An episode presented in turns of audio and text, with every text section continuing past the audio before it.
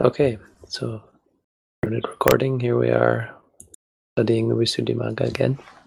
Continuing on, section 72, chapter 1, Sila Niddesa.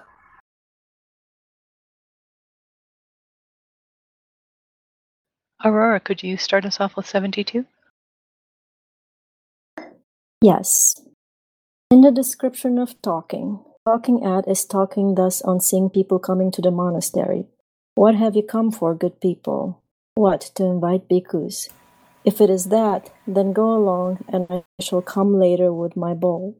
Or alternatively, talking at is talking by advertising oneself thus I am Tissa, the king trusts me, such and such king's ministries trust me.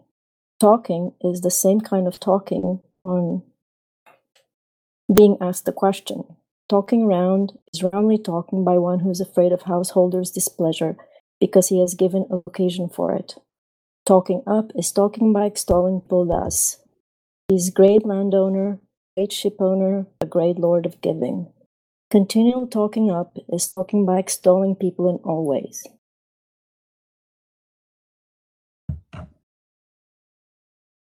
Thank you. Bond, can you do 73?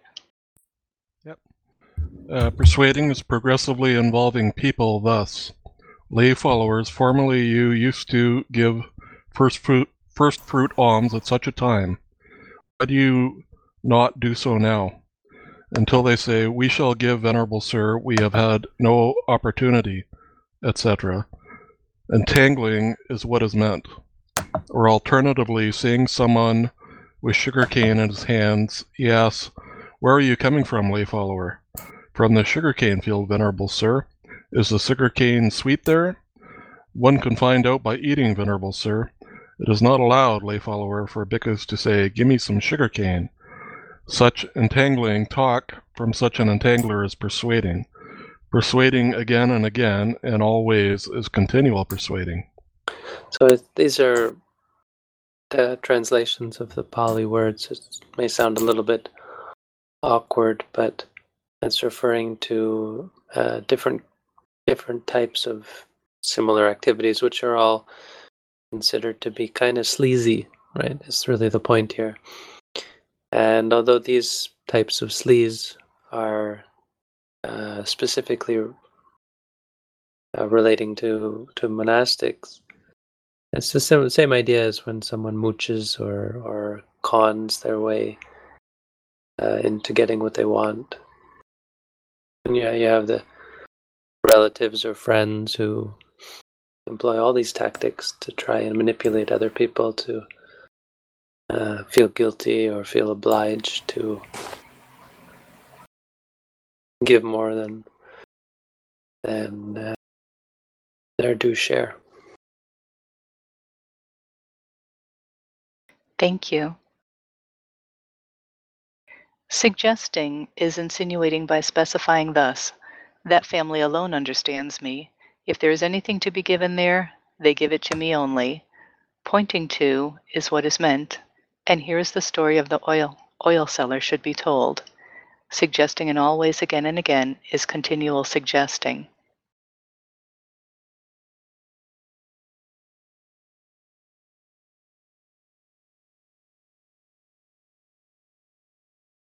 Tim, can you read 75?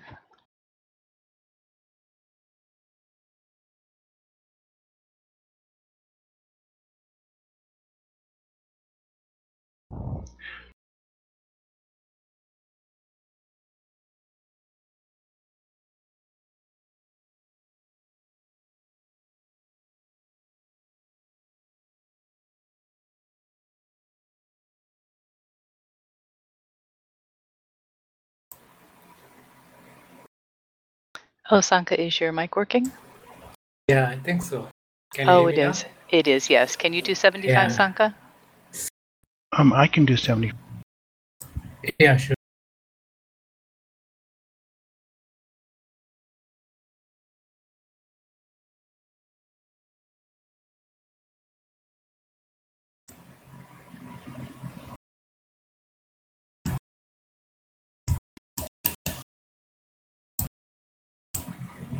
Shall I go ahead, or Tim, you're going to do it.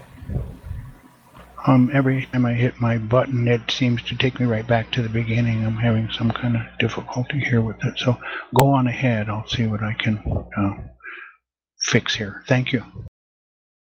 All right, um, 75. Ingratiating chatter is enduring chatter repeated again and again without regard to whether it is in conformity with, with truth and Dhamma. Flattery is speaking humbly, always maintaining an attitude of inferiority. Inferiority. Bean soupery is a resemblance to bean soup. For just as when beans are being cooked, only a few do not get cooked, the rest get cooked. So too the person in whose speech only a little is true, the rest being false, is called a bean soup. His state is being his state is bean soupery.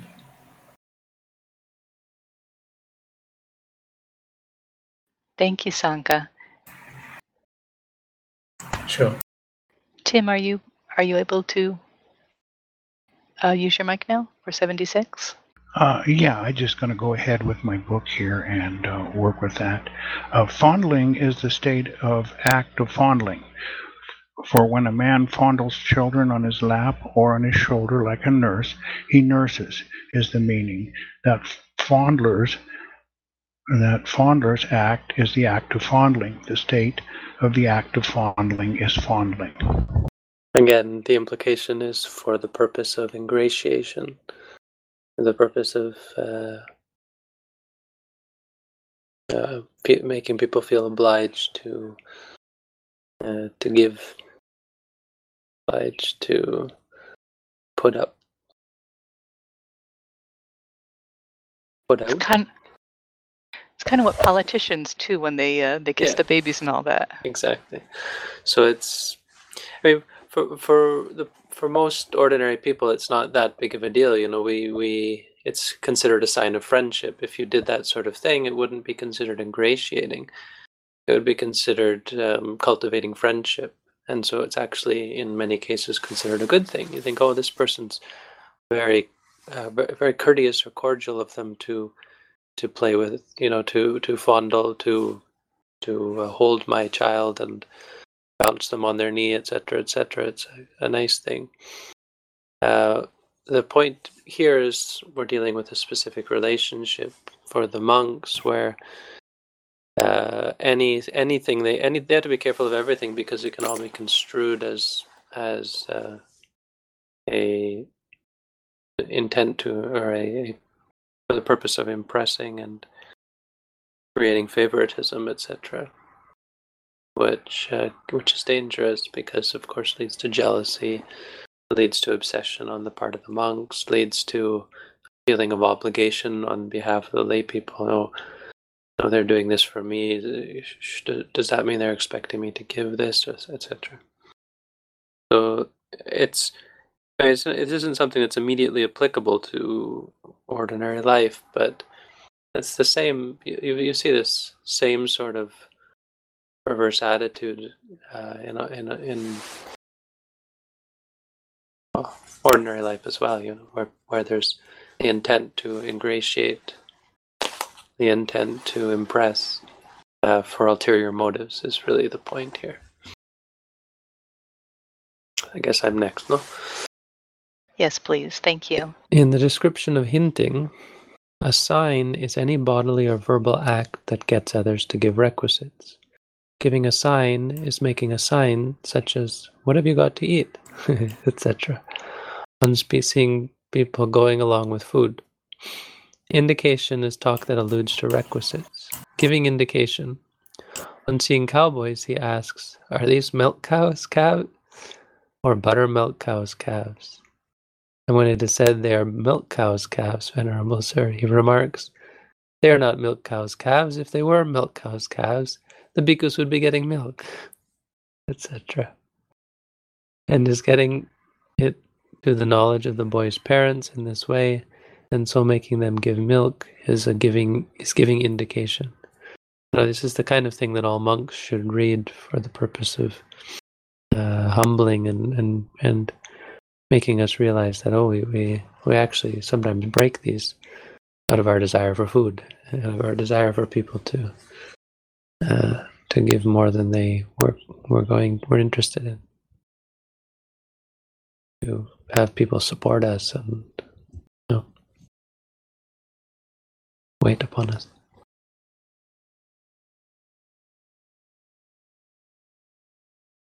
Thank you, Bhante. Aurora, could you read 78? Yes. Indirect talk is talk that keeps near to the subject. And here there should be told the story of the bhikkhu supported by a family. A bhikkhu, it seems, who was supported by a family went into the house wanting to eat and sat down.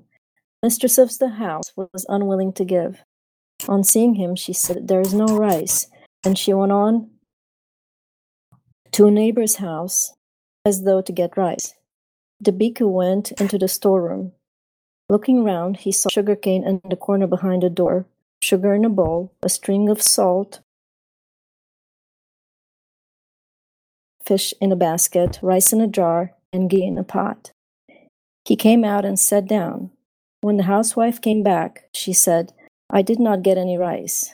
The bhikkhu said, Lay follower, I just saw a sign just now that alms will not be easy to get today. What venerable, sir? I saw a snake that was like sugar cane put in the corner behind the door, looking for something to hit with it. I saw a stone like a lump of sugar in a bowl. When the snake had been hit with the clod, it spread out like a hood, like a string of salt fish in a basket, and its teeth as it tried to bite the clod, or like rice grains in a jar. Then the saliva mixed with poison that came out to its mouth, and its furry was like a ghee put in a pot. She thought there was no there was no hoodwinking the shaveling. So he gave him the sugar cane and the cooked rice and gave him all to him with the ghee, the sugar, and the fish. sneaky the shaveling. Such talk that keeps near. Oh. Go ahead. Sorry. Such talk that keeps near to the subject should be understood as indirect talk. Roundabout talk is talking around and round the subject as much as, as is allowed.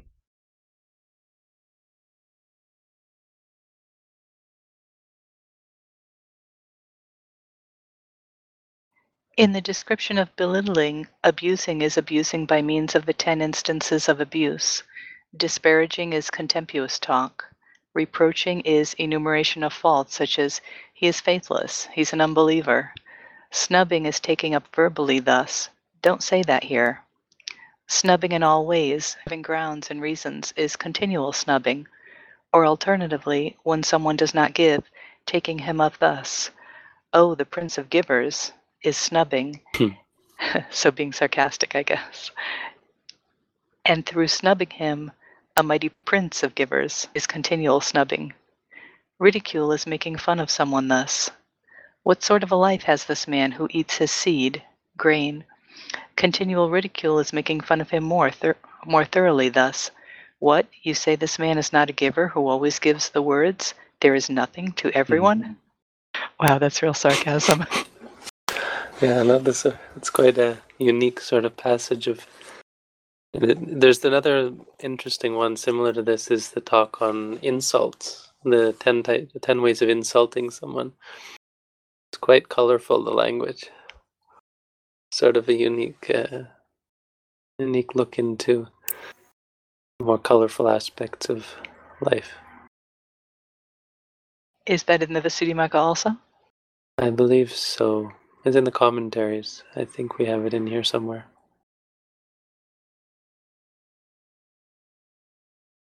Sanka, can you read 81? Yeah, sure. Um, denigration.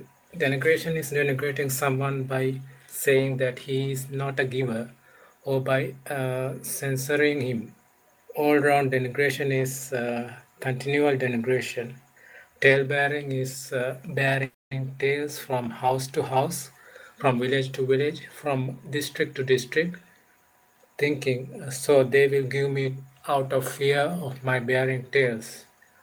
Backbiting is speaking uh, censoriously behind another's back after speaking kindly to after speaking kindly to his face, for this is like biting the flesh of another's back. When he is not looking on the part of one who is unable to look uh, him in the face, therefore it is called backbiting. This is called uh, belittling. Nippesikata, uh, because it scrapes off uh, uh, wipes off the virtuous qualities of others as a bamboo scraper. Velu, velupesika, velupesika um, does uh, un, unjunt or because it is pursuit of uh, gain by uh, grinding nipimusitwa and uh, pulverizing others. Virtuous qualities like the pursuit of perfume by grinding perfume substances that is why it is called called belittling It's not actually why it's called belittling, but it's why it's called uh, nippesikata. So it's gr- making, uh, doing doing some grinding of the other person, basically, grinding them down. Thank you. Tim, can you read 82? In the description of pursuing gain with gain, pursuing is hunting after. Got from here is got from this house. There is into that house. Seeking is wanting, seeking for hunting after. Seeking out is hunting after again and again. The story of the bhikkhu who went round giving away the alms he had just got, at first to children of families here and there, and in the end got milk gruel, should be told here. Searching, etc., are synonymous for searching, etc., and so the construction here should be um, construction here. Here should be understood thus: going in search of is seeking, searching for is seeking for, searching out is seeking out. This is the meaning of scheming, and so on. Now, as regards the words, the evil states beginning with etc.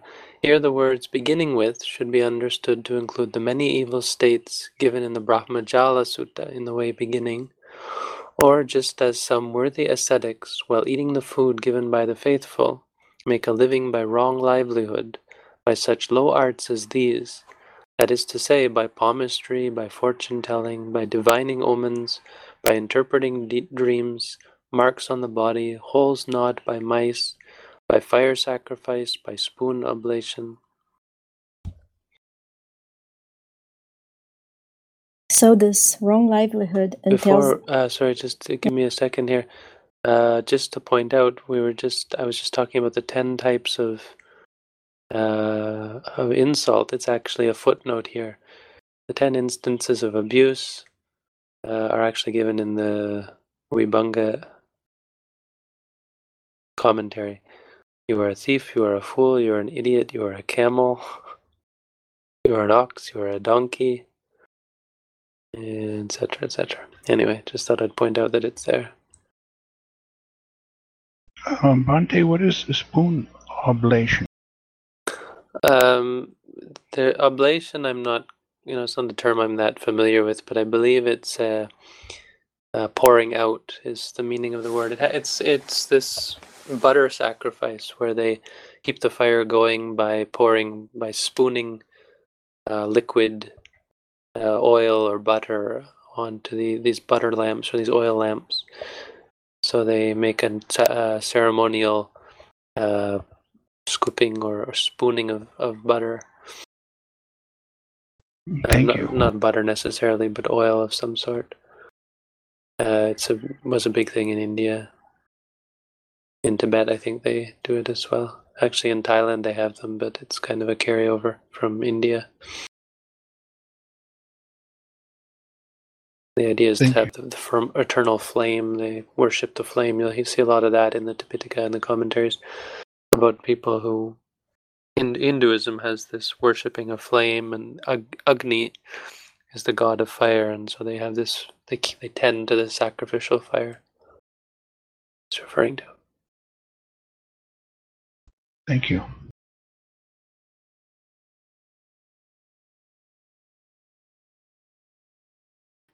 Aurora, can you read 84? Yes, I can. So, this wrong livelihood entails the transgression of the six training precepts announced on account of livelihood, and it entails the evil states beginning with scheming, talking, hinting, belittling, pursuing gain with gain. And so it is the abstinence from all sorts of wrong livelihood that is the virtue of livelihood purification, third meaning of which is this. On account of it they live, that thus it is livelihood. What is that? It is the effort consisting in the search for requisites. Purification is pure, purifiedness, purifiedness. Livelihood purification is purification of livelihood. Again, this all was talking about livelihood purification under the heading of the four purifications of virtue. That's that's number. I think it's number three. No, we've done Patimokkha's restraint in in regards to the rules, um, restraint of the senses, and here's virtue of lively purification of one's livelihood. Now we're getting it on to the fourth one, which is concerning use of requisites.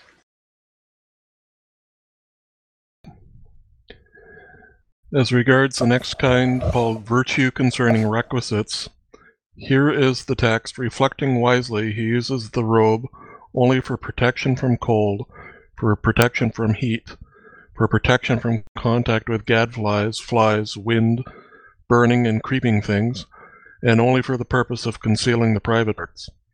Reflecting wisely, he uses alms food neither for amusement, nor for intoxication, nor for smartening, nor for embellishment, but only for the endurance and continuance of his body, for the ending of discomfort, and for assisting the life of purity.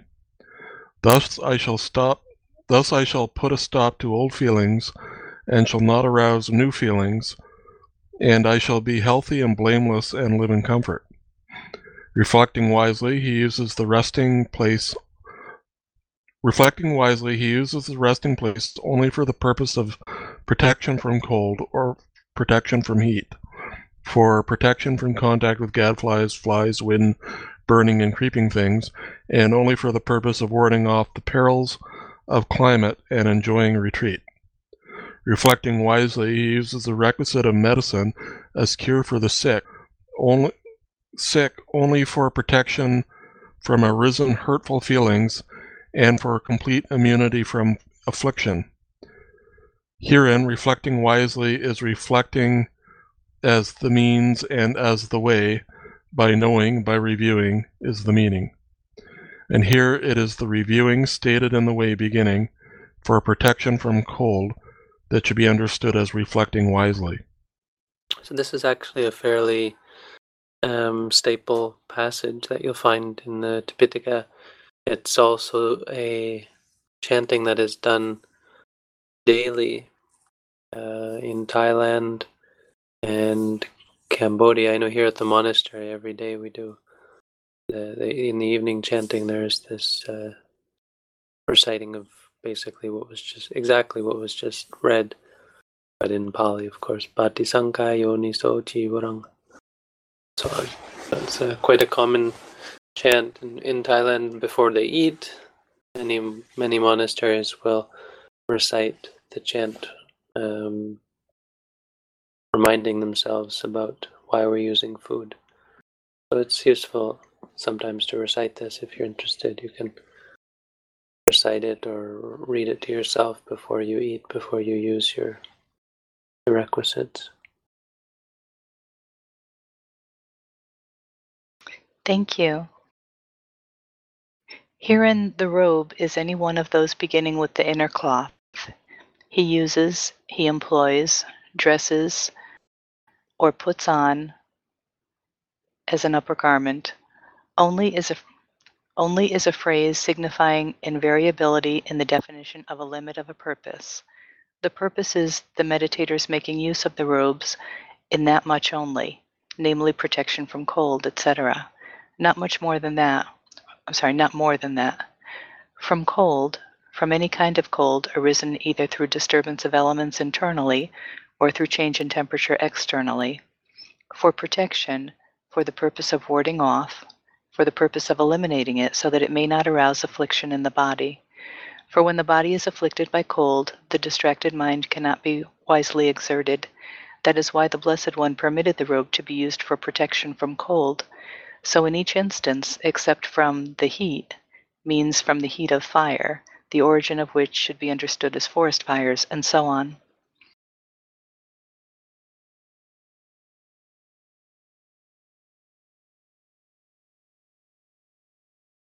Sanka, can you read 87?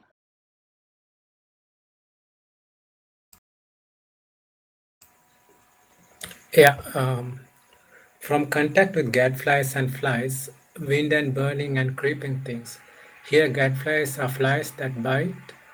Uh, they are also called blind flies. Flies are just flies. Uh, wind is dis- distinguished as that with dust and with that without dust. Burning is burning of the sun. Creeping things are any long creatures such as snakes and so on that move by crawling. Contact with them is of two kinds contact by being bitten and contact uh, by being touched. And that uh, does not and that does not worry him who sits with the robe who sits with the robe on. So he uses it for the purpose of protection from such things.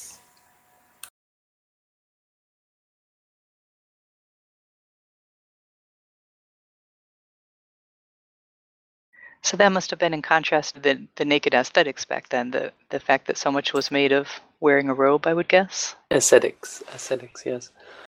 Um, yeah, it was in in some sense a defense of you know the, the, it's actually these are actually a defense as well of these things because there was some question as to whether, of course, ascetics should actually eat at all, should wear, of course, should wear robes at all. And so these ascetics who didn't do these things, who actually starved themselves or went without without robes, uh, claimed that that uh, the Buddha was only going halfway. You know? The Buddha countered that by saying he had found the middle way and realized that actually going to an extreme like that doesn't serve any particular purpose.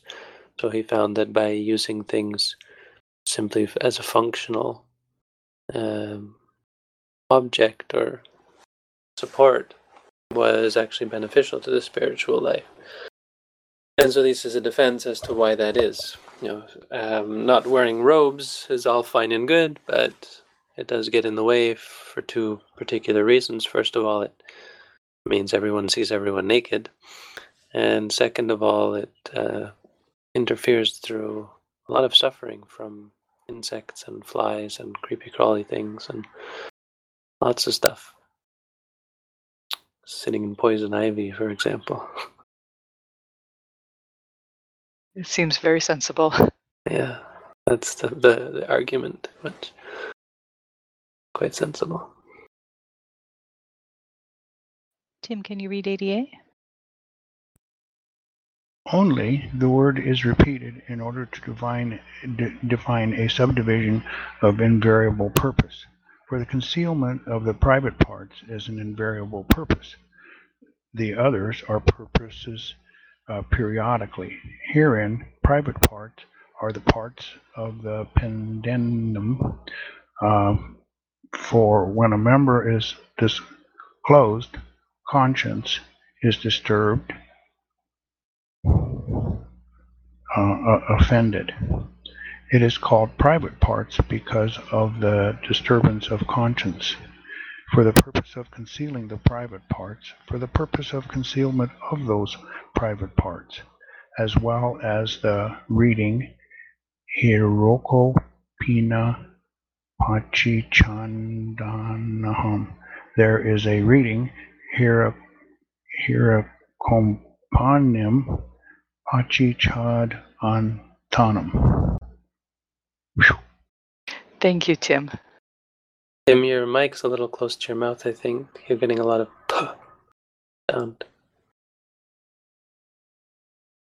Okay, thank you. me, no? Alms food is any sort of food. For any sort of nutriment is called alms food. Uh, because of its having been dropped into a bhikkhu's bowl during his alms round. Or alms food is the dropping of the lumps. It is the concurrence, the collection of alms obtained here and there, is what is meant. Neither for amusement, neither for the purpose of amusement, as with village boys, etc., for the sake of sport, is what is meant, nor for intoxication, not for the purpose of intoxication, as with boxers, etc., for the sake of intoxication with strength, and for the sake of intoxication with manhood, is what is meant, nor for smartening, not for the purpose of smartening, as with royal concubines. Smartening here, I mean, I think means fattening up, we don't use that word in that way nowadays. Courtesans, etc., for the sake of plumpness in all the limbs is what is meant. Nor for embellishment, not for the purpose of embellishment, as with actors, dancers, etc. For the sake of clear skin and complexion is what is meant.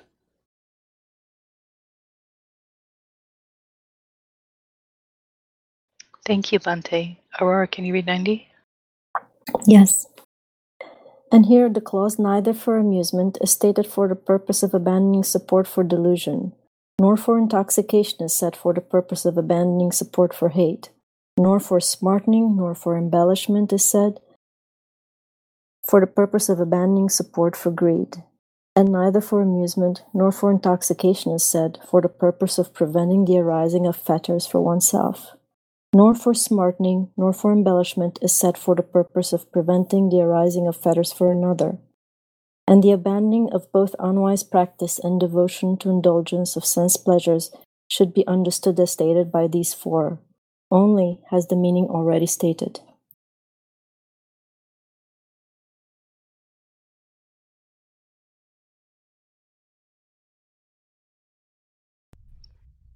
Of this body, of this material body consisting of the four great primaries, for the endurance, for the purpose of continued endurance, and continuance for the purpose of not interrupting life's continued occurrence, or for the purpose of endurance for a long time.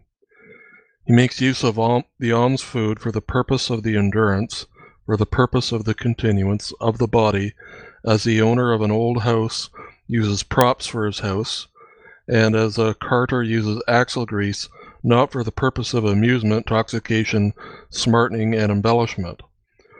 Furthermore, endurance is a term for the life faculty. So, what has been said as far as the words for the endurance and continuance of this body can be understood to mean for the purpose of maintaining the occurrence of the life faculty in this body. For the ending of discomfort, hunger is called discomfort in the sense of afflicting.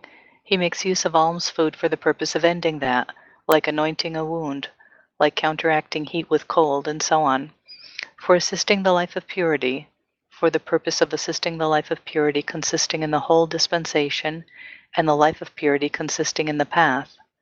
For while this bhikkhu is engaged in crossing the desert of existence by means of devotion to the three trainings, depending on bodily strength, whose necessary condition is the use of alms food. He uses it to assist the life of purity, just as those seeking to cross the desert use their child's flesh, just as those seeking to cross a river used a raft, and just as those seeking to cross the ocean used a ship. So the I think it explains what is meant by the whole child's flesh thing, and yes, that's actually something the Buddha, um, the Buddha himself described in the Tipitaka, the Samyutta Nikaya, about if you read the footnote 29, it's about it, it's not something that really happened, but the Buddha says, you know, suppose these people were trying to cross a desert and they were with their, their baby, and suppose not that he is recommending this, but suppose they they uh, decided for themselves that they would uh, eat their child's flesh just to allow themselves to survive. He asks, "Do you think they would be? Uh, do you think they would use that food for intoxication, or they would, you know, use it uh, festively or so on?" I mean, he was trying to give the absolute most horrific possible um, use of food, simply, you know, for the for the absolute most to make it perfectly clear as to how how specifically it's only being used because it's absolutely necessary in the most extreme degree. And so this is the example. It's kind of horrific, actually, but that his in his point of it is that's how um, utilitarian you should be. You know how strict you should be about this, about not using it for uh, for enjoyment. Not that he's suggesting that that would ever be more a moral or ethical thing to do.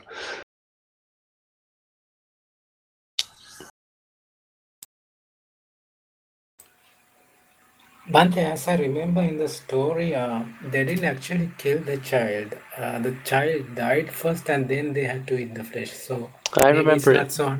I remember it differently. I remember that they say we can always have another child, or maybe maybe I'm mixing up. There's another story about where the husband tries to get her to leave, but I'm, if I remember correctly, I thought it was actually that they do. Uh, oh, who died so on the way? It says it says it died on the way, so maybe you're right. Okay. Yeah. So eating the corpse won't be uh, immoral, right? If it died along the way, Okay. uh, then yeah, it wouldn't be. But I was, uh, uh, yeah, I'm not exactly sure. You you probably know it clearer than I do. But I was of the memory that it that they actually. It probably makes more sense that they didn't kill it, but it seemed to me that they actually did. But I- there's there's I- an, it- sorry there's another story of where they they the husband tries to convince the wife to leave the baby behind. So maybe that's what I'm confusing. Yeah, I, I have heard another version. I mean, uh, the husband tries to kill the child and he couldn't, so he pass it to the wife, and then the wife couldn't do it uh, either, and then they keep passing it, and the child dies uh, while they are doing it, and then they eat the flesh. Right. Yeah, either way, it definitely makes the point. Absolutely. If I can. Uh, Yeah. Um, Thus I shall put a stop to all feelings and shall not arouse new feelings. Thus, as a sick man uses medicine, he uses alms food thinking. By use of this alms food, I shall put a stop to the old feeling of hunger, and I shall not arouse a new feeling by immoderate eating, like uh, one of the proverbial Brahmins, uh, that is, one who eats till he has to be helped by helped up by hand, or till his clothes will not meet, or till he rolls uh, there on the ground, or till crows can peck from his mouth, or until he vomits uh, what he has eaten, or alternatively, there is that which is called old feelings because being conditioned by former karma, it arises now in dependence on unsuitable immoderate eating.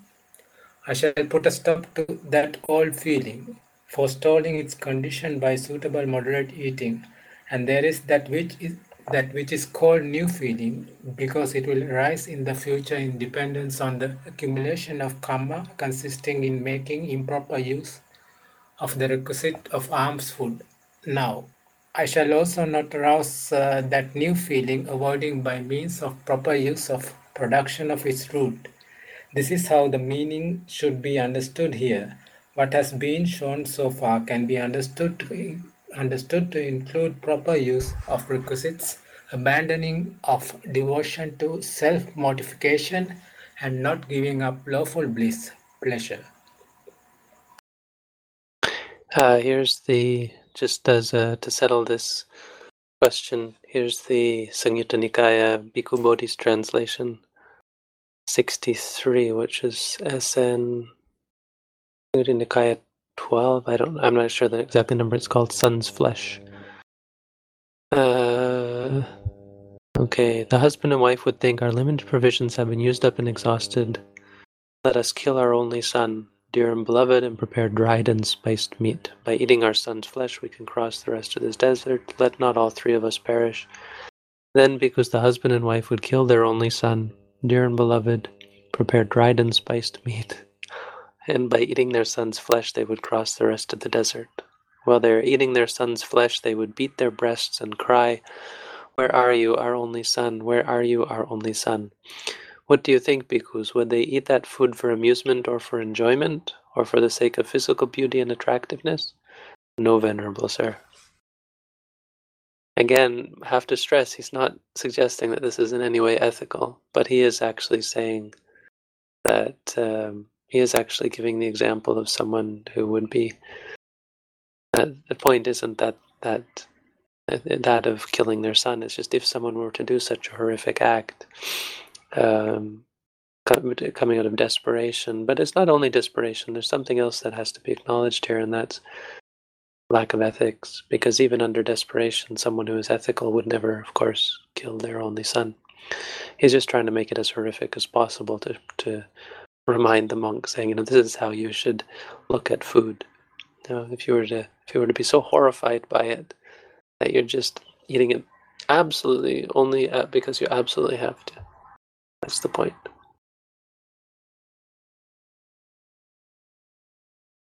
Okay. Yeah. Yeah, this is very colorful. And then in, in the next, you know, with the, the person rolling on the ground till the crows peck from their mouth, it's a very colorful stuff. Yeah, the Vinaya is like that. Anything about morality is is always quite interesting. There's interesting stories to be told about monks doing silly things and about monks and corrupt monks and so on. And interesting situations that they get find themselves in. Thank you. Tim, can you read 94? And I shall be healthy. In this body, which exists in dependence on requisites, I shall, by moderate eating, have health called long endurance, since there will be no danger of serving the life faculty or interrupting the continuity of the postures. Reflecting in this way, he makes use of the alms food as a sufferer from a chronic disease does of his medicine, and blameless and live in comfort and have blamelessness as a comfortable abiding. He makes use of them, thinking, I shall have blamelessness by avoiding improper search, acceptance, and eating. I shall have a comfortable abiding by moderate eating. Or he does so, thinking, I shall have blamelessness due to absence of such faults as boredom, sloth, sleeplessness, blame, by the wise, etc., that have unseemingly immoderate eating as their condition, and I shall have a comfortable abiding by producing bodily strength uh, that has uh, seemingly moderate eating as its condition. Or he does so thinking, I shall have blamelessness by abandoning the pleasure of lying down, lollying, or torpor uh, through refraining from eating as much as possible to stuff the belly. I shall have a comfortable abiding by controlling the four postures through eating four or five mouthfuls less than the maximum. For this is said, for this is said, with four or five lumps still to eat, let him then end by drinking water. For energetic bhikkhus needs. This should suffice to live. This should suffice to live in comfort. Now, what has been shown at this point can be understood as discernment of purpose and practice of the middle way.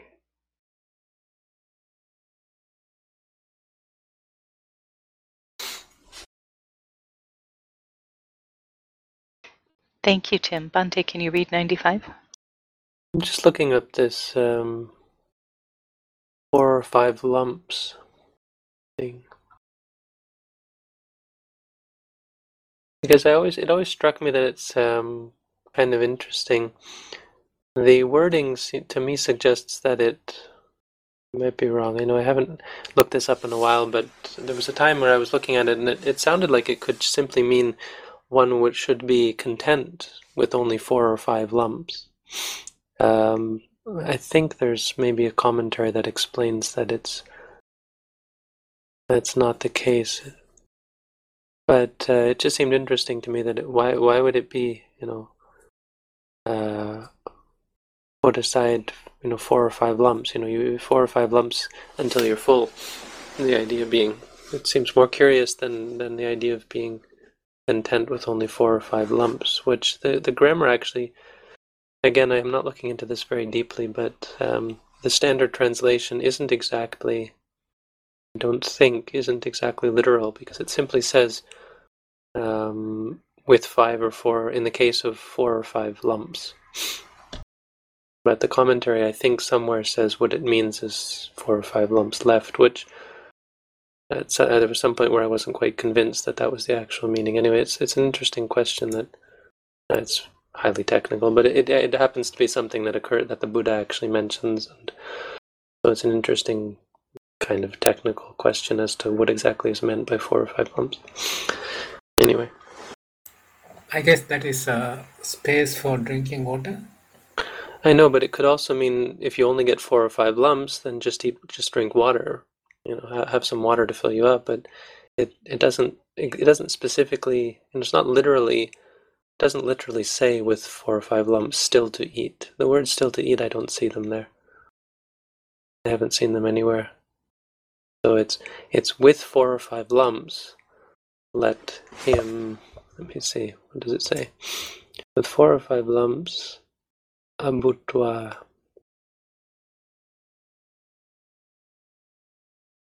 Don't know what abhutva means exactly, but udakambiwe means drink. Uh, let him drink water. I mean, just on the surface, it sounds kind of like, you know, basic dietary advice that's given for people that are trying to reduce and lose weight. You know, Mhm. leave a little bit left on your plate. Right. But the thing is, we're not trying to lose weight. This is very true. you know, there's no reason. I don't. I don't. It, it was curious to me as to why. Why would? Why wouldn't you eat until you're exactly Well, I mean, it's it's not. I'm not particularly arguing for it. I just thought it was interesting because, in fact, this is sort of how I and most monks approach this. We do actually leave four or five um, mouthfuls, meaning, um, you know, we know we're almost full, and we say, "Well, that's enough. I'm not going to go until I'm completely full." I think there is some some uh, wisdom or or some it's um, some um, attraction attractiveness to that that uh, suggestion. Or maybe health benefits, but I mean, eating until you're full is going to make you sick, right? Like I guess, obese and uh, diabetics and yeah. all sorts of things. I shall have comfortable abiding by controlling the four postures by eating four or five chatu panchalopa matta unabhojanena. Yeah, it does mean seems to mean less than I guess that's what it means, four or five less than what is necessary. Okay. Um, can someone else go on with 95? I've got to go. I'll be right back, okay? Sure. Aurora, can you read 95? Uh, yes, I can. Uh, rest.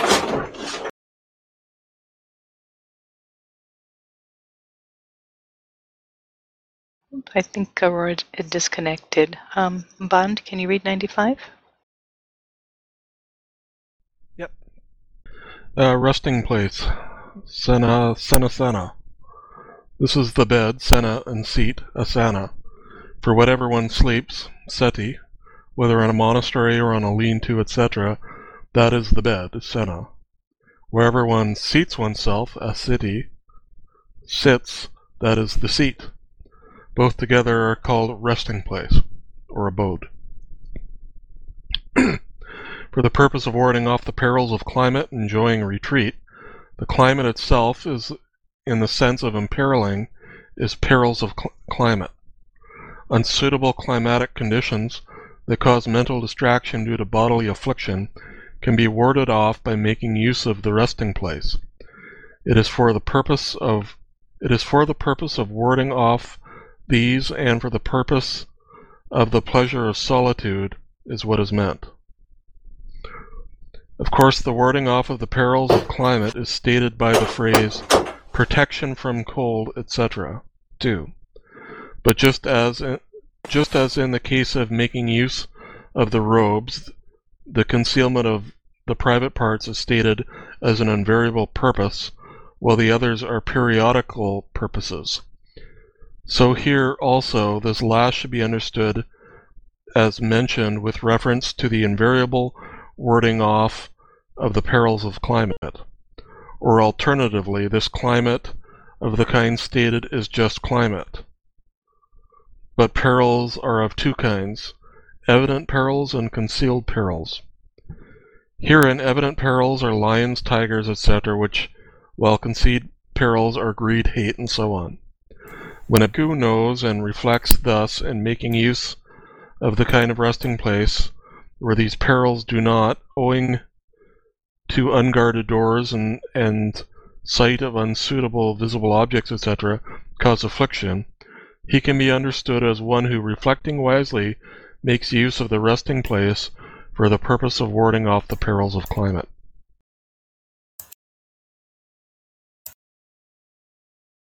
Thank you, Band. Aurora, are you back?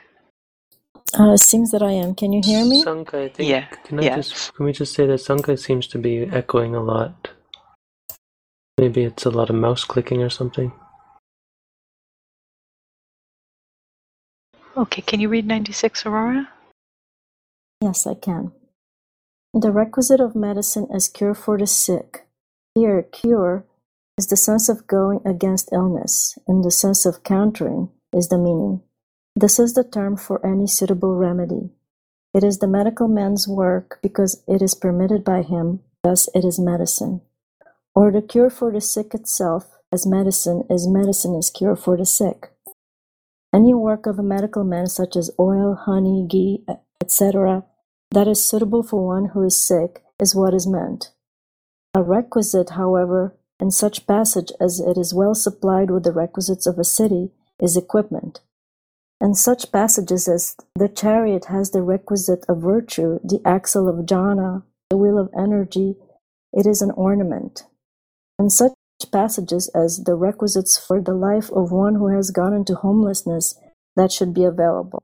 It is an accessory. But here both equipment and accessory are applicable. For that medicine as a cure for the sick is equipment for maintaining life because it protects by preventing the arising of affliction destructive to life. And it is an accessory too because it is an instrument for prolonging life. That is why it is called requisite. So it is medicine as cure for the sick, and that is requisite, that it is a requisite of medicine as cure for the sick. He makes use of that requisite of medicine as cure for the sick. Any requisite for life, consisting of oil, honey, molasses, ghee, etc., that is allowed by a medical man as suitable for the sick, is what is meant. Means basically also any medicine, not just those kind. Thank you. Caesar, do you have a mic today? Hi everybody, but uh, I don't have the papers. Just I am learning of the others. Oh, okay, thank you. Thank you too. 97. From arisen, from born, become, produced. Hurtful, here, hurt is a disturbance of elements. It is the leprosy, tumors, boils, etc., originated by that disturbance. Hurtful because arisen in the form of hurt. Feelings, painful feelings, feelings resulting from unprofitable kamma, from those hurtful feelings. For complete immunity from affliction, for complete freedom from pain, so that all that is painful is abandoned, is the meaning. This is how this virtue requisites should be understood. In brief, its characteristic is the use of re- requisites after wise reflection. The word meaning here is this because breathing things go, move, proceed, using what they use in dependence on their robes, etc. These robes, etc., are therefore called requisites. Concerning requisites is concerning those those requisites. And we're done. Number four. That's the fourfold virtue.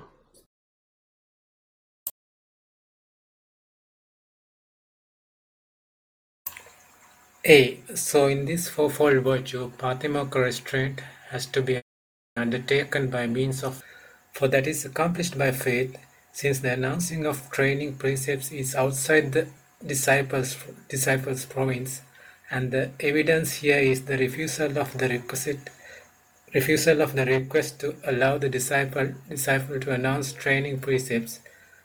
Having therefore undertaken uh, through faith the training precepts without exceptions without exception as announced, one should completely perfect them without regard for life.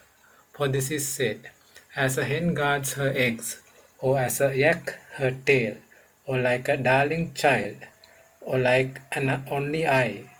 So you who are engaged your virtue to protect, be prudent at all times and ever uh, scrupulous. Um, also, it, it is said further, so to sire, when a training precept for disciples disciples is announced by me, my disciples do, do not transgress it even for the sake of life. The um, wording here is odd because we don't use announcing in that way, as far as I know. But the meaning, if you look at announcing, it means declaring or establishing. So the point is that uh, only the Buddha can can set down, can lay down training precepts. So uh, maybe it's a little literal translation, but we don't say it like that, as far as I know in English. Kind of confused me there for a second, but it means uh, what the meaning is, it has to be accomplished by faith in the blessed in the Buddha. You know, you have to have faith that the Buddha knew what he was doing by laying down these rules, because you don't they weren't you don't lay them down yourself. You don't choose your own rules. You take on the rules of someone else. Is the meaning. Thank you, Tim. Can you read ninety nine? And in the story of the elders, no. Oh. And the story of the elders bound by robbers and should be understood in this sense.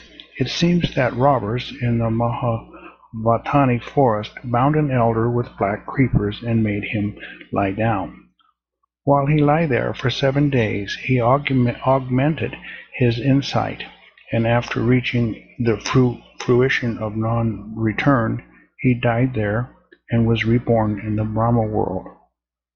Also they bound another elder in Tambapanni Island, Sri Lanka, with string creepers and made him lie down. When the forest fire came and the creepers were not cut, he established insight and attained nibbana simultaneously with his death.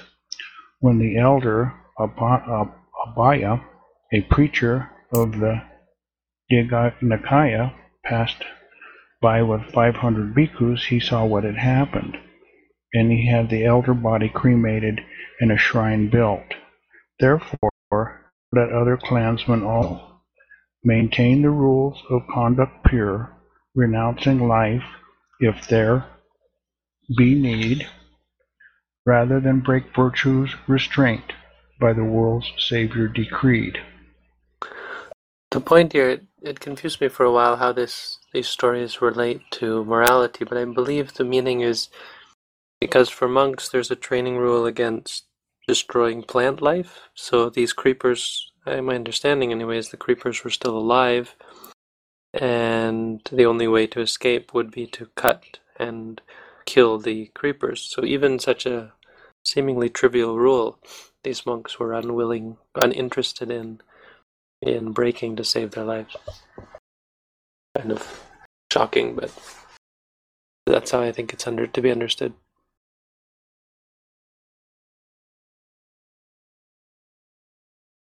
Thank you. Bhante, would you read 100? When not undertaken thus, Virtue of Patimokkha restraint is unenduring. It does not last, like a crop not fenced in with branches. And it is rated by the robber defilements as a village with open gates is by thieves. And lust leaks into, his mind as rain does into a badly roofed house. For this is said, Among the visible objects, sounds and smells, and tastes and tangibles, guard the faculties. For when these doors are open and unguarded, then thieves will come and raid as twere a village. And just as with an ill, ill-roofed house, the rain comes leaking in, so too rain comes leaking in, so too will lust come leaking in for sure upon an undeveloped mind.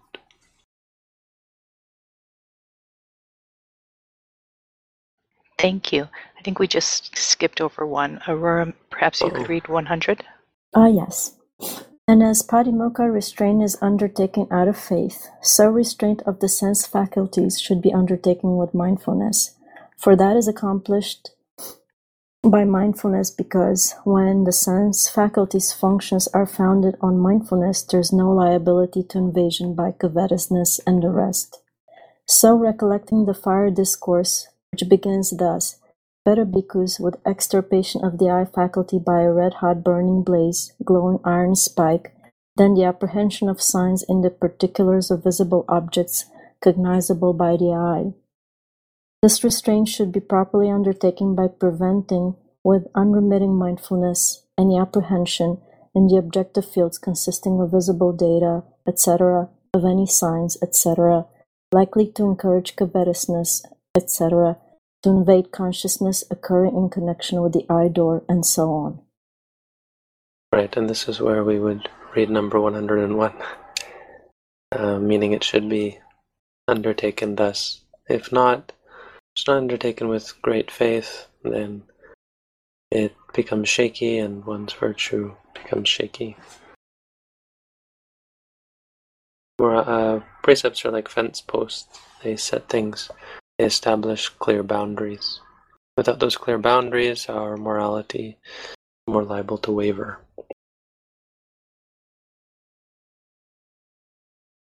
Thank you. Bond, would you read 102? When it is undertaken thus, the virtue of Patimokkha restraint is enduring. It lasts like a crop well fenced in with branches, and it is not raided by the robber by the robber defilements as a village with well guarded gates is not by thieves. And lust does not leak into his mind as rain does not a well roofed house. For this is said, among the visible objects, sounds and smells, and tastes and tangibles are the faculties. For those, for when those doors are closed and truly guarded, thieves will not come and raid as if it were a village. Uh, just as with a well-roofed house, no rain comes leaking in, so too no lu- lust comes leaking in for sure upon a well-developed mind.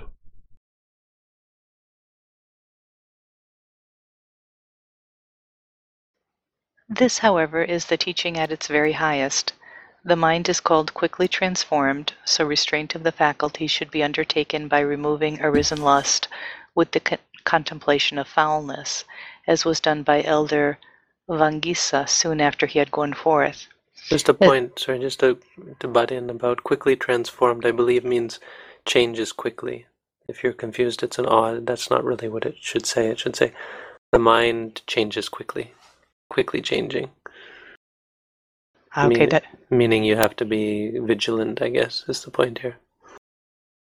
that does make a big difference. Thank you.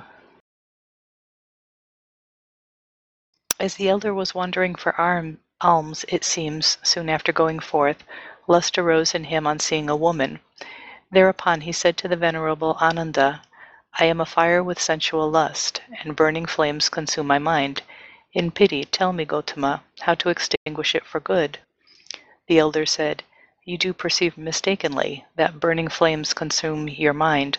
Look for no sign of beauty there, for that is for it is that which leads to lust. See foulness there and keep your mind harmoniously concentrated. Formations see as alien, as ill, not self, so this great lust may be extinguished and no more. Take fire thus ever and ever. ever and again. The elder expelled his lust and then went on with his alms round.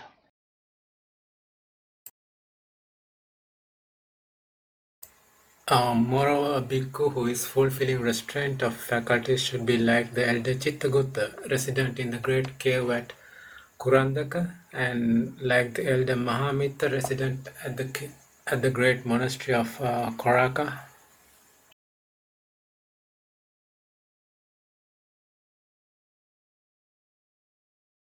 Thank you, Tim. Can you read 105? In the great cave of Kundarka, it seems that there was a lovely painting of the renunciation of the seven Buddhas. A number of bhikkhus wandering about among the dwellings saw the paintings and said, What a lovely painting, venerable sir! The elder said, For more than sixty years, friend, I have lived in this cave, and I do, do not know whether there whether there was any painting there or not. Now today I do it through these who have eyes. The elder, it seems, though, had lived there for some for so long, he had never raised his eyes and looked up at the cave. And at the door of this cave there was a great ironwood tree, and the elder had never looked up at the at that either. He knew it was in flower when he saw its petals on the ground each year pretty hardcore to say the least.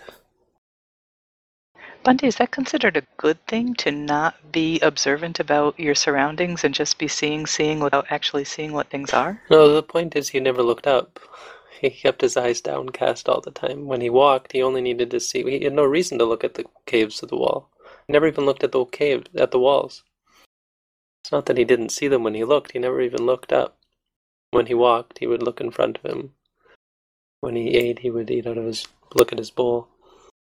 It's quite hardcore.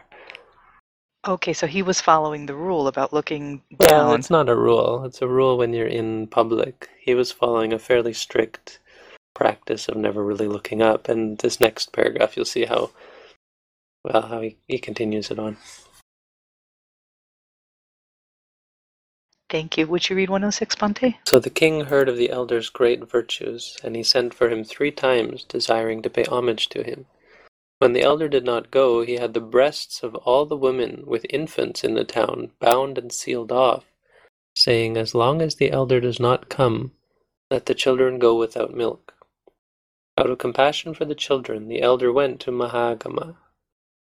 When the king heard that he had come, he said, Go and bring the elder in, I shall take the precepts. Having had him brought up into the inner palace, he paid homage to him and provided him with a meal. Then, saying, Today, venerable sir, there is no opportunity, I shall take the precepts tomorrow. He took the elder's bowl. After following him for a little, he paid homage with the queen and turned back. As seven days went by thus, whether it was the king who paid homage or whether it was the queen, the elder said, May the king be happy.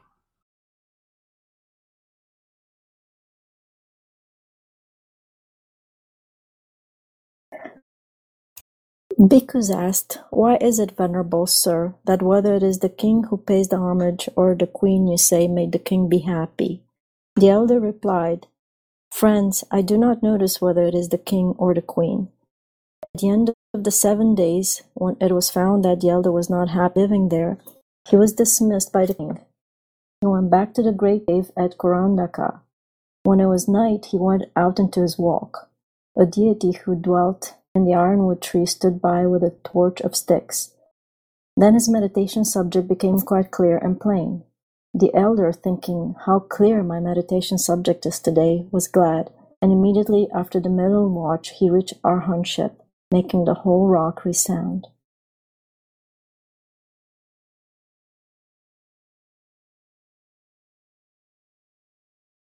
Thank you. Bond, can you read 108? So when another clownsman seeks his own good, let him not be hungry-eyed, like a monkey in the groves, like a wild deer in the woods, like a nervous little child. Let him go with eyes downcast, seeing plough's yoke's length before, that he fall not in the power of the forest monkey mind.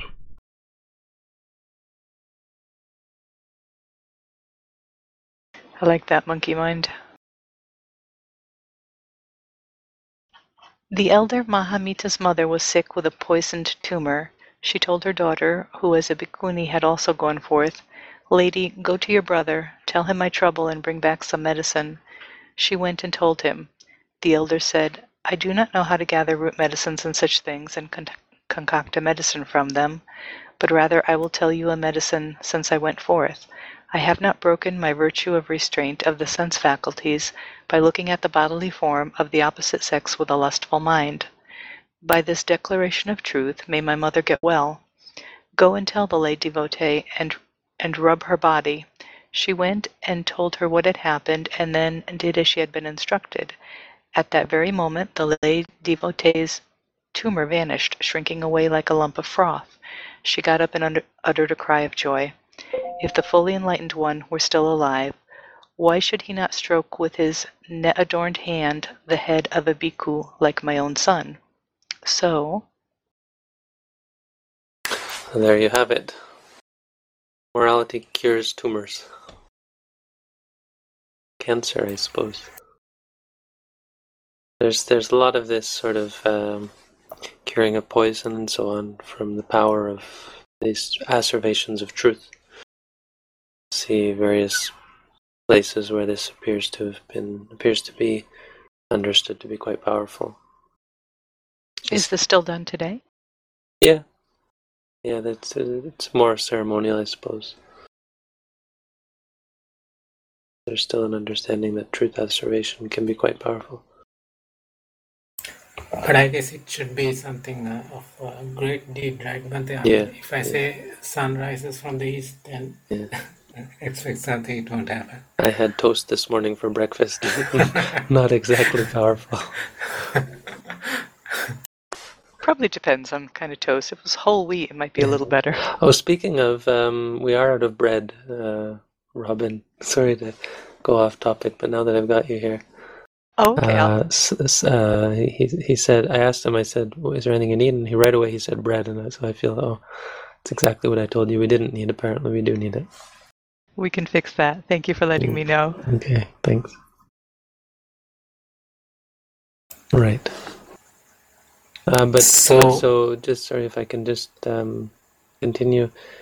Uh, all right. So there were certain truth observations, like in the Jataka. There's one case where this boy gets poisoned, and there's the mo- the mother, the father, the servant, and this recluse. And the recluse says, "Well, look, the best way to cure this child's poison is to make a truth observation, you know, make a declaration of truth."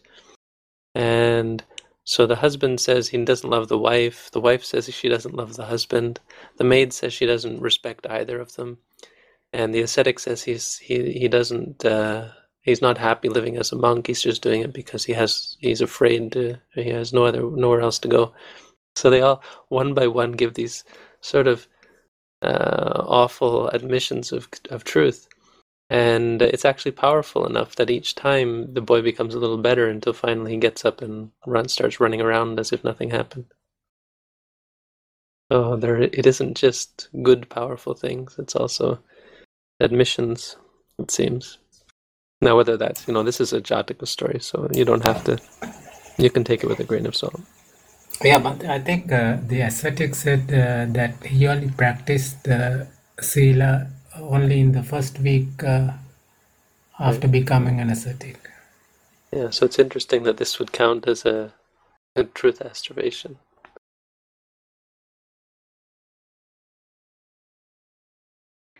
Thank you. Sanka, can you read 110? Yeah, so let another noble clansman gone forth in dispensation keep, as did the elder Mitta, perfect faculty restraint.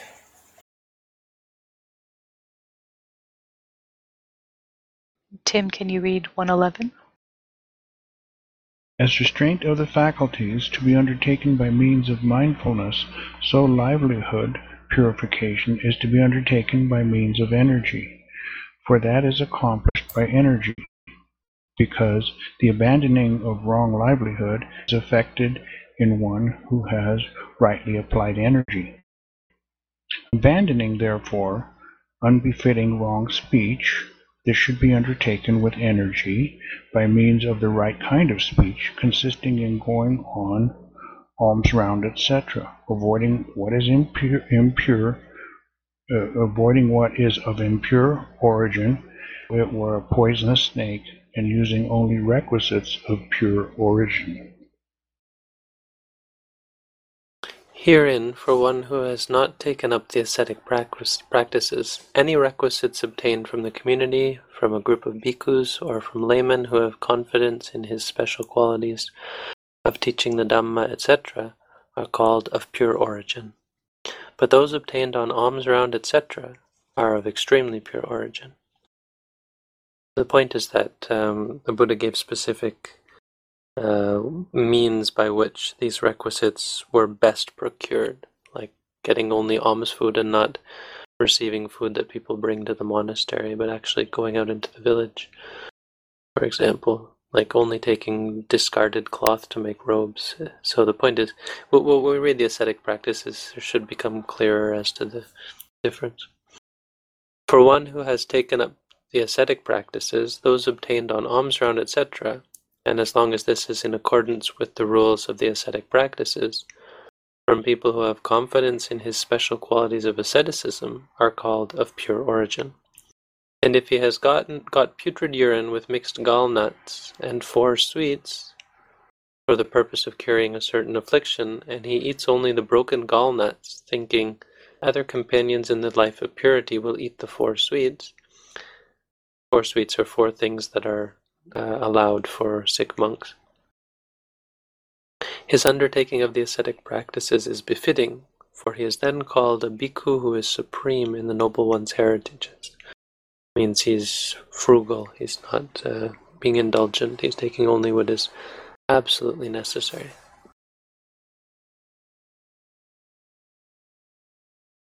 What are the broken gall nuts? I have no idea. Not a clue. Thank you. Aurora, would you read 113? Yes. As to the robe and the other requisites, no hint, indication, roundabout talk, or intimation about robes and alms food is allowed for a bhikkhu who is purifying his livelihood. But a hint, indication, or roundabout talk about a resting place is allowable for one who is not taking up the ascetic practices. So a monk can can ask, I think can even ask for a place to stay. Also for medicines, medicines one can, if, if a monk is sick, they can even go to up to a layperson and say, look, I, hey, do you, would you be able to provide me with this?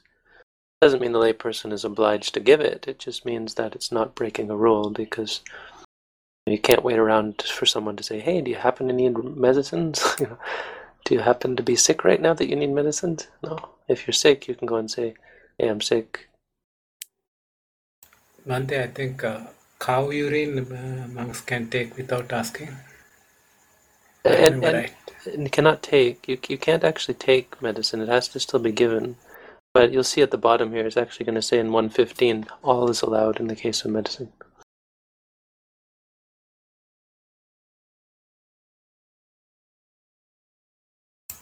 Okay. Thank you. Bond, can you read 114? Herein a hint is when one who is getting the preparing of the ground, etc., done for the purpose of making a resting place is asked, What is being done, Venerable Sir? Who is having it done? And re- he replies, No one, or any other such giving of hints an indication is saying an indication is saying lay follower where do you live? In a mansion venerable sir. But lay follower a mansion is not allowed for bhikkhus or any other such giving of indication.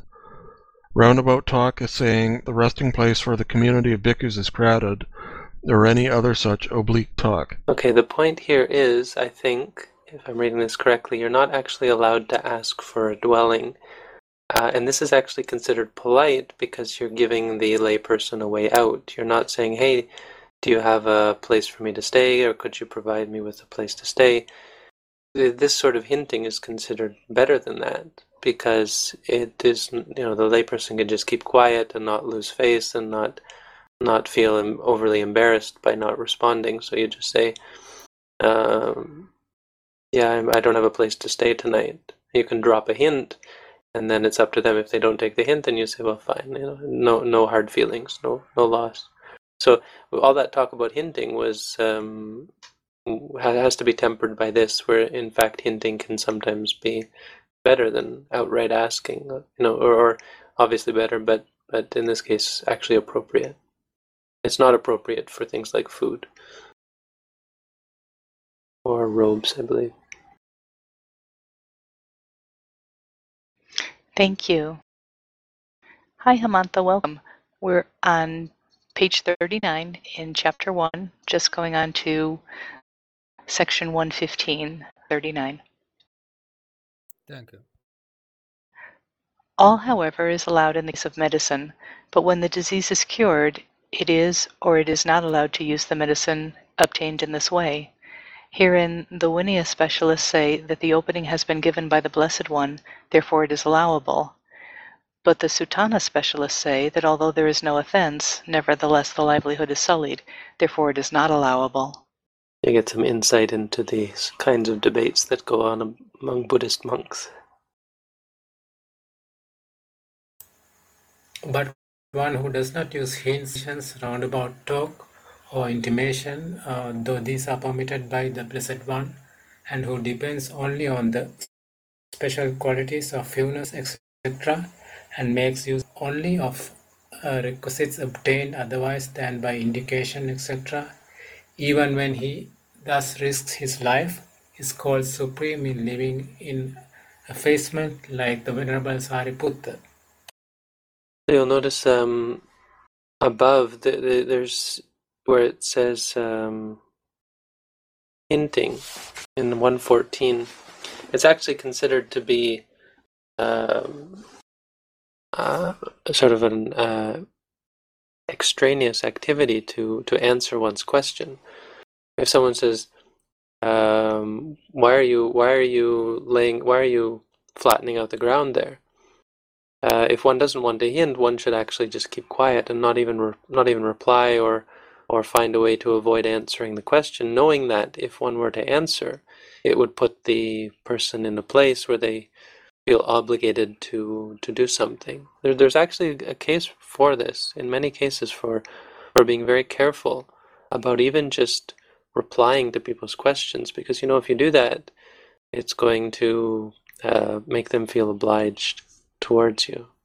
I mean, monks take this seriously because there's always the charge of monks being mooches. You know, I mean, we we give so much up that it it often looks like we're actually um, expecting or seeking or hoping for many kinds of support you know, from from other people. You know, freeloading, and so it, it one has to be very strict, ideally very strict about this in terms of not hinting.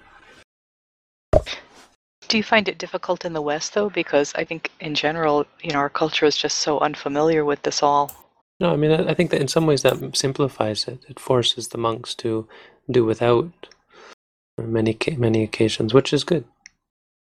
You know, it, it, it forces the monks to not rely too much upon extras and on luxury to some extent we're too luxurious. You know, we have carpets in our rooms and comfy chairs, and there's a lot of luxuries in monasteries in the West. But to, to another great extent, we have we have it pretty hard because you know we don't get breakfast or you know many many of the luxuries that uh, we might get in a in a well established monastery in Asia in a Buddhist society, and and you know people coming and offering gifts and so on.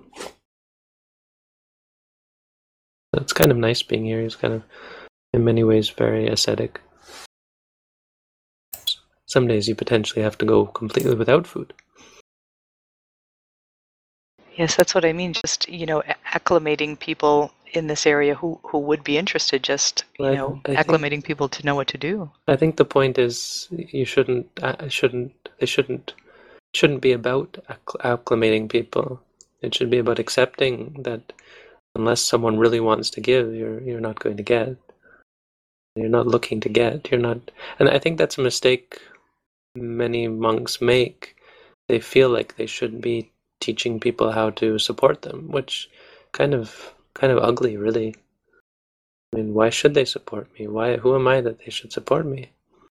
You know, so the argument is, well, they're the teacher, so on. I think that should come from the student. If a student says, "Hey, this is my teacher, I want to support them," then fine, great. But there should be no obligation. Monks are not doing it, not not teaching to. Um, I suppose there's something to that where one uh, feels obligated to the to the lay people, so therefore one teaches. But it's more than that, um, and I think there certainly shouldn't be a sense of expectancy where if, if people should people at any in any way feel obliged or that there's any kind of pressure on them or expectation by them for them to give I find, it works out quite well here. I mean, people. I often have Western people just give things. It's kind of quirky, actually. They'll just give strange things, like someone brings me a piece of cake or something like that. Yeah. It's uh, it's nice that sort of because it doesn't um, it doesn't allow you to lull you into a sense of security. You know, you get a piece of cake one day, and that's just kind of odd, and that's it. You don't you don't get cake every day like you might in a Buddhist country. It, it, it gets funny in Sri Lanka, but in Sri Lanka, some lay people complains that uh, a lot of monks uh, preach the Dakkhina Vibhanga Sutta Yeah, too yeah. much. In, in Thailand, actually, the, there's an accusation that it isn't the Buddha's teaching. I don't know if I told you this story. I had an argument with some monks about the Dakkhina Vibhanga Sutta. They said it's obviously obviously written, composed later, and you know their point being that this is obviously a sutta that, that the Buddha would have never taught, and or not that he would have never taught. The Buddha didn't teach, and it's clearly just made up by monks who want to get stuff. Uh, and they said the reason why we know that's the case is because it talks about the Bhikkhuni Sangha, but it's at a time when there was no Bhikkhuni Sangha. And that was their argument, which is a ridiculous argument because the Buddha was. So I replied back and I said, you know, the Buddha was talking about the Bhikkhuni Sangha right after he became enlightened. You know, so does that mean? Uh, or I didn't say. that They said so, and and it's funny because they didn't. They hadn't even realized that. They said, "What? What are you talking about? Where is that?" And I gave them the reference. And uh, you know, the sutta also talks about giving to the Buddha after he's entered into parinibbana, which of course hadn't happened yet. And I said, so what? What does that mean that it hasn't happened yet?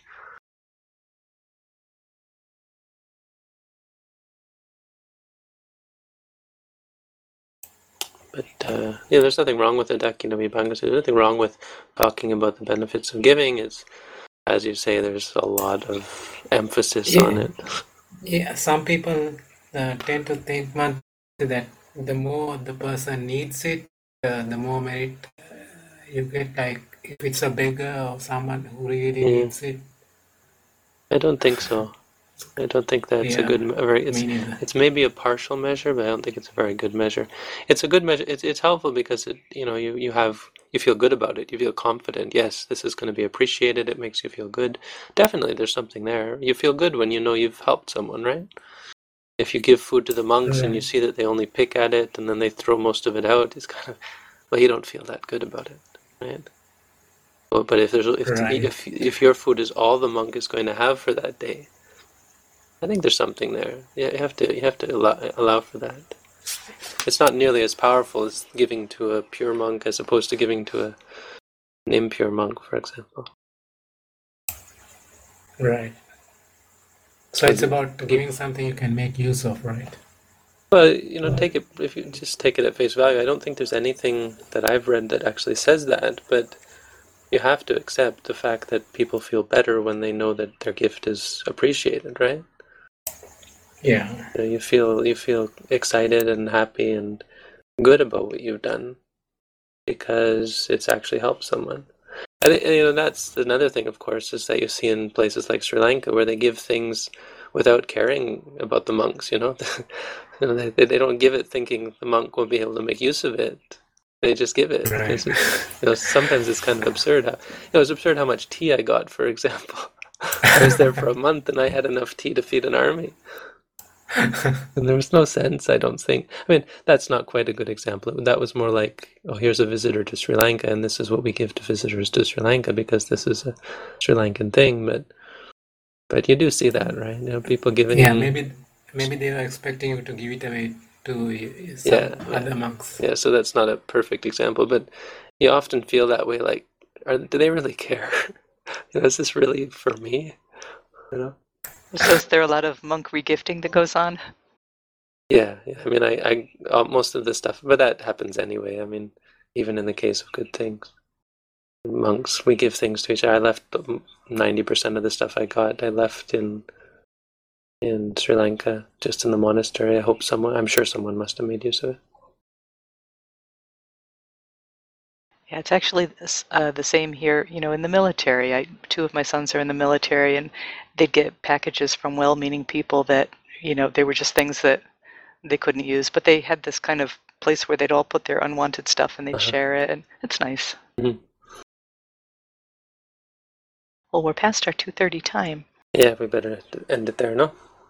Oh, Yeah. good session. Bhante, I just have one question Yes, here. Uh, on 115, the, the Vinaya specialist and the Suttanta specialist, uh, where's the basic difference? Well, Vinaya means monks who, who focus more on or who specialize in their understanding of the monastic rules. So many many cases this it's probably not specialist, it probably says Vinayadhara means the actually let's take a look maybe no? Parisuddhis. I'm up 115. Yeah, but in Pali they're not numbered like that. It's a problem. Uh, Vinayadhara, yeah, it's talking about one who has memorized the Vinaya. So it's not just specialist; it's the one who focuses on memorizing the uh, Vinaya. Um, but really, yeah, the meaning is specialist, and the Suttanta is one who focuses on the suttas, the discourses of the Buddha. It's just two two fairly common uh, specializations. Monks who study those study one or the other set, since it's hard to be a specialist in both. Oh, thank you. And one other question, was the tea caffeinated? Okay, thank you. Yeah, caffeine's generally understood to be okay. I mean, I don't, I don't, I encourage meditators to not have caffeine during their course, but I'm ambivalent about it. There's, you know, there's studies about how good caffeine is for you. I mean, obviously it can be addictive, dependency, but it can also help your. It seems to be able to help brain function. I think, no. So, for in a worldly sense, it's it's useful. There's no real harmful side effects, and the addiction is not so extreme. I don't think. Only if you can't have it. I, like if you you know if you're a regular coffee drinker and then for some reason you can't have it, you you don't want to run into that person who hasn't had their morning coffee when they're used to it. I guess that is, yeah, yeah. So it is an addiction. That is the big problem. But you know, I, I don't think it's that severe. A person, if they know it's an addiction and they say, "Okay, now I'm not having my coffee," it's more of a physical, right? It's a physical addiction, not. Well, there is the mental aspect as well, but yeah, it's just so it's it's iffy, not not decided. As I said, I'm ambivalent about coffee.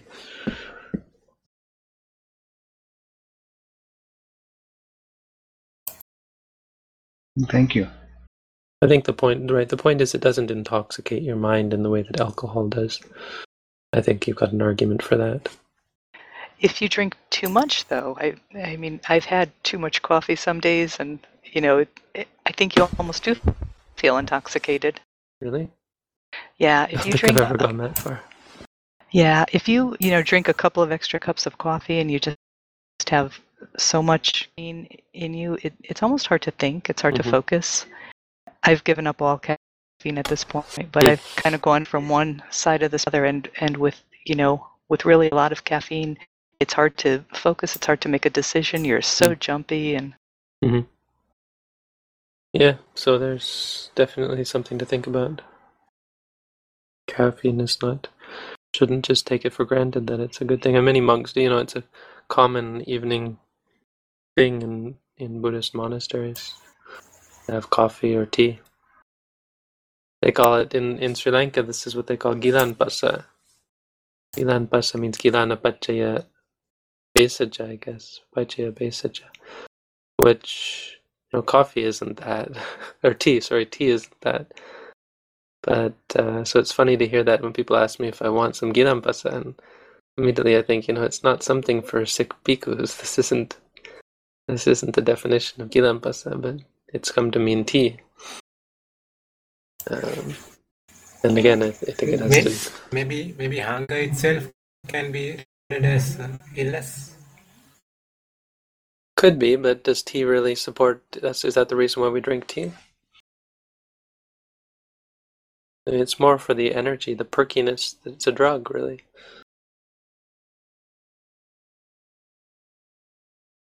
I mean, that's why we have. That's why we have fruit juice. Coconut, coconut water. I've always argued that coconut water shouldn't be allowed because, or isn't allowed in the commentary. I think somewhere says it's not because it has fat in it, but it actually, I'm, it seems quite clear it doesn't have fat. So I was wrong about that. I was under the impression that because coconuts are quite fatty, that the coconut milk would have fat, but apparently it has no fat and is full of electrolytes.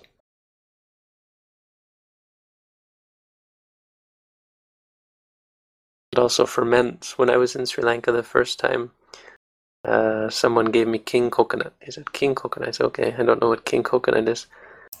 but he took a coconut and he poured some, some juice into a cup. And I started drinking it. And I was, this tastes kind of funny. And so I drank a whole glass. And then it just hit me. I said, that was alcohol. there was alcohol in that. And uh, I ended up feeling kind of tipsy, you know? That was so mean to give up fermented alcohol to a monk. But he didn't know actually. He didn't. He he, he didn't know. It wasn't Oh, mean. okay. But okay. uh, and I told told the monk this, and he said impossible, impossible. So I, I sort I swore off coconut for a long time, and, th- and this monk was kind of upset at me because, of course, it's a big thing in Sri Lanka. He said, "There's no, it's not possible. There's no alcohol in." I'm not drinking that. Actually, actually, Bhante, if you let the let the king coconut mature a lot, uh, it becomes uh, kind of strong. So maybe that's what you felt. Not You're really saying it. You're saying it doesn't ferment.